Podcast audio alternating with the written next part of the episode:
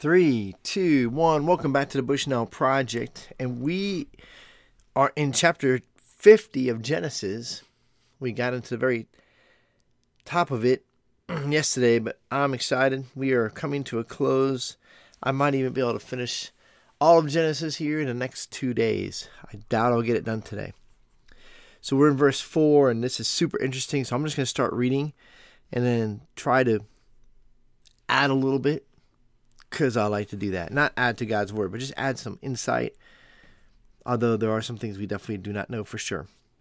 Verse 4 And when the days of weeping for him were past, now they're weeping for Jacob, Joseph's father, Jacob, who had his name changed to Israel.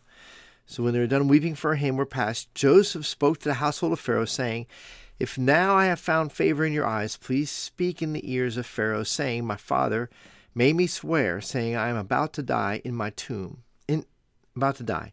In my tomb that I hewed out for myself in the land of Canaan, there shall you bury me. Now therefore, let me please go up and bury my father, then I will return. And Pharaoh answered, Go up and bury your father, as he made you swear. So J- Joseph went up to bury his father. With him went all the servants of Pharaoh, the elders of his household, and all the elders of the land of Egypt, as well as the household of Joseph, his brothers, and his, fa- and his father's household. Only their children, their flocks, and their herds were left in the land of Goshen.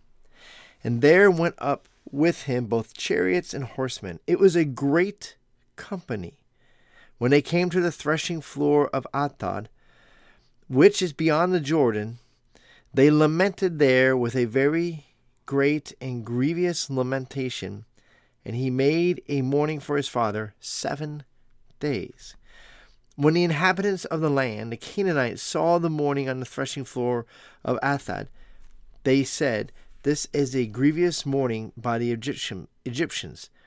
Therefore the place was named Abel Mazram. It is beyond the Jordan.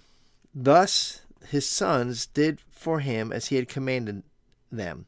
For his sons carried him to the land of Canaan and buried him in the cave of the field of Mashphalah to the east of Mamre, where Abraham brought with bought with the field from Ephron the Hittite to possess as a burying place. After he had buried his father Joseph, returned to Egypt with his brothers and all who had gone up with him to bury his father. I'm pretty bad sometimes at reading. I really should add the comma correctly, right? So after he had buried his father, Joseph returned to Egypt with his brothers and all who had gone up with him to bury his father. And we won't mention how I slaughtered those other towns and words and people's names. anyway, so here's a couple of things that I'm noticing and that I've always got me to pondering. And I'm glad that some Bibles have some great notes. ESV Study Bible has some great notes, in it, it talks a little bit about how the Canaanites named the place, and it and it means all of Egypt wept. And so there must have been a great multitude of people that went with Joseph to bury his father in the land of Canaan, and that the Canaanites named it this. And so that's pretty interesting. But just to think about all of all of these people who belong to the house of Pharaoh, they don't belong to the house of Joseph when it's talking about all these that went. And it says, uh, with him all the servants of Pharaoh and the elders of his household, his household being Pharaoh's household, and all the elders of the land of Egypt. And then it goes on to about Joseph's household. So we have this huge multitude of people making their way to Canaan, and en route they stop for seven days to mourn. The significance of Joseph to the Egyptians is clear, and here's the thought I'm having. If you were to do something that maybe some people called into question, so Joseph selling to the people of Egypt back to them the food and making them become servants and giving you know giving their land to Pharaoh and becoming servants of Pharaoh so that they can eat and, and get more seed and plant and continue living. What did the people think of this? Well, They still had Joseph in high, high esteem, even a decade after the famine was over. So everything's gone back to normal. COVID is over. We're back to normal for 10 years. Who are going to be the big heroes? Oh, we might not have any, but here's the deal. Back then, they had a hero. His name was Joseph, and Joseph's father has died, and they mourn for him for 70 days in Egypt. And then they have this massive funeral procession to a land kind of far away. And en route, they stop and mourn for him for an additional seven days. What is the impact you're having on your culture? Joseph was a slave in their culture, and then he became a prisoner in their culture, and then he interpreted one man's dream. But he did interpret some others' dreams first. But when he interpreted Pharaoh's dream, boom, he's elevated. Oh, but wait.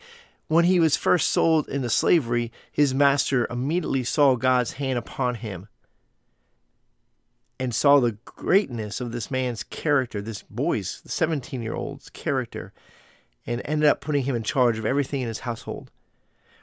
When he gets falsely accused, had he had the captain of the guard really believed his wife, he probably would have had Joseph killed. He doesn't believe Joseph. He doesn't believe his own wife, and Joseph is not killed, but he's put in prison to save his wife's face, I guess. And and the captain of the guard of the prison puts Joseph in charge. When Joseph interprets Pharaoh's dream, Pharaoh has no doubt. This is the man. This is the man, to lead our country through the famine that's coming. He believed the dream, he believed the interpretation of the dream, and now he's moving forward. And then they have the famine for seven years. Joseph collects and gathers food. And then they, I mean, before the famine, they had the great, uh, everything was good and plentiful. He gathers. Then they had the famine, seven years, really, really hard. And then even after that, getting people to get back to work and giving people the what they needed to get back to work, but also creating a system where no one worked for free, which was a good thing. They weren't working for free before that either. They, they just had to be motivated to get back to work. Joseph is highly esteemed. The slave, the prisoner, and now Pharaoh's number two guy.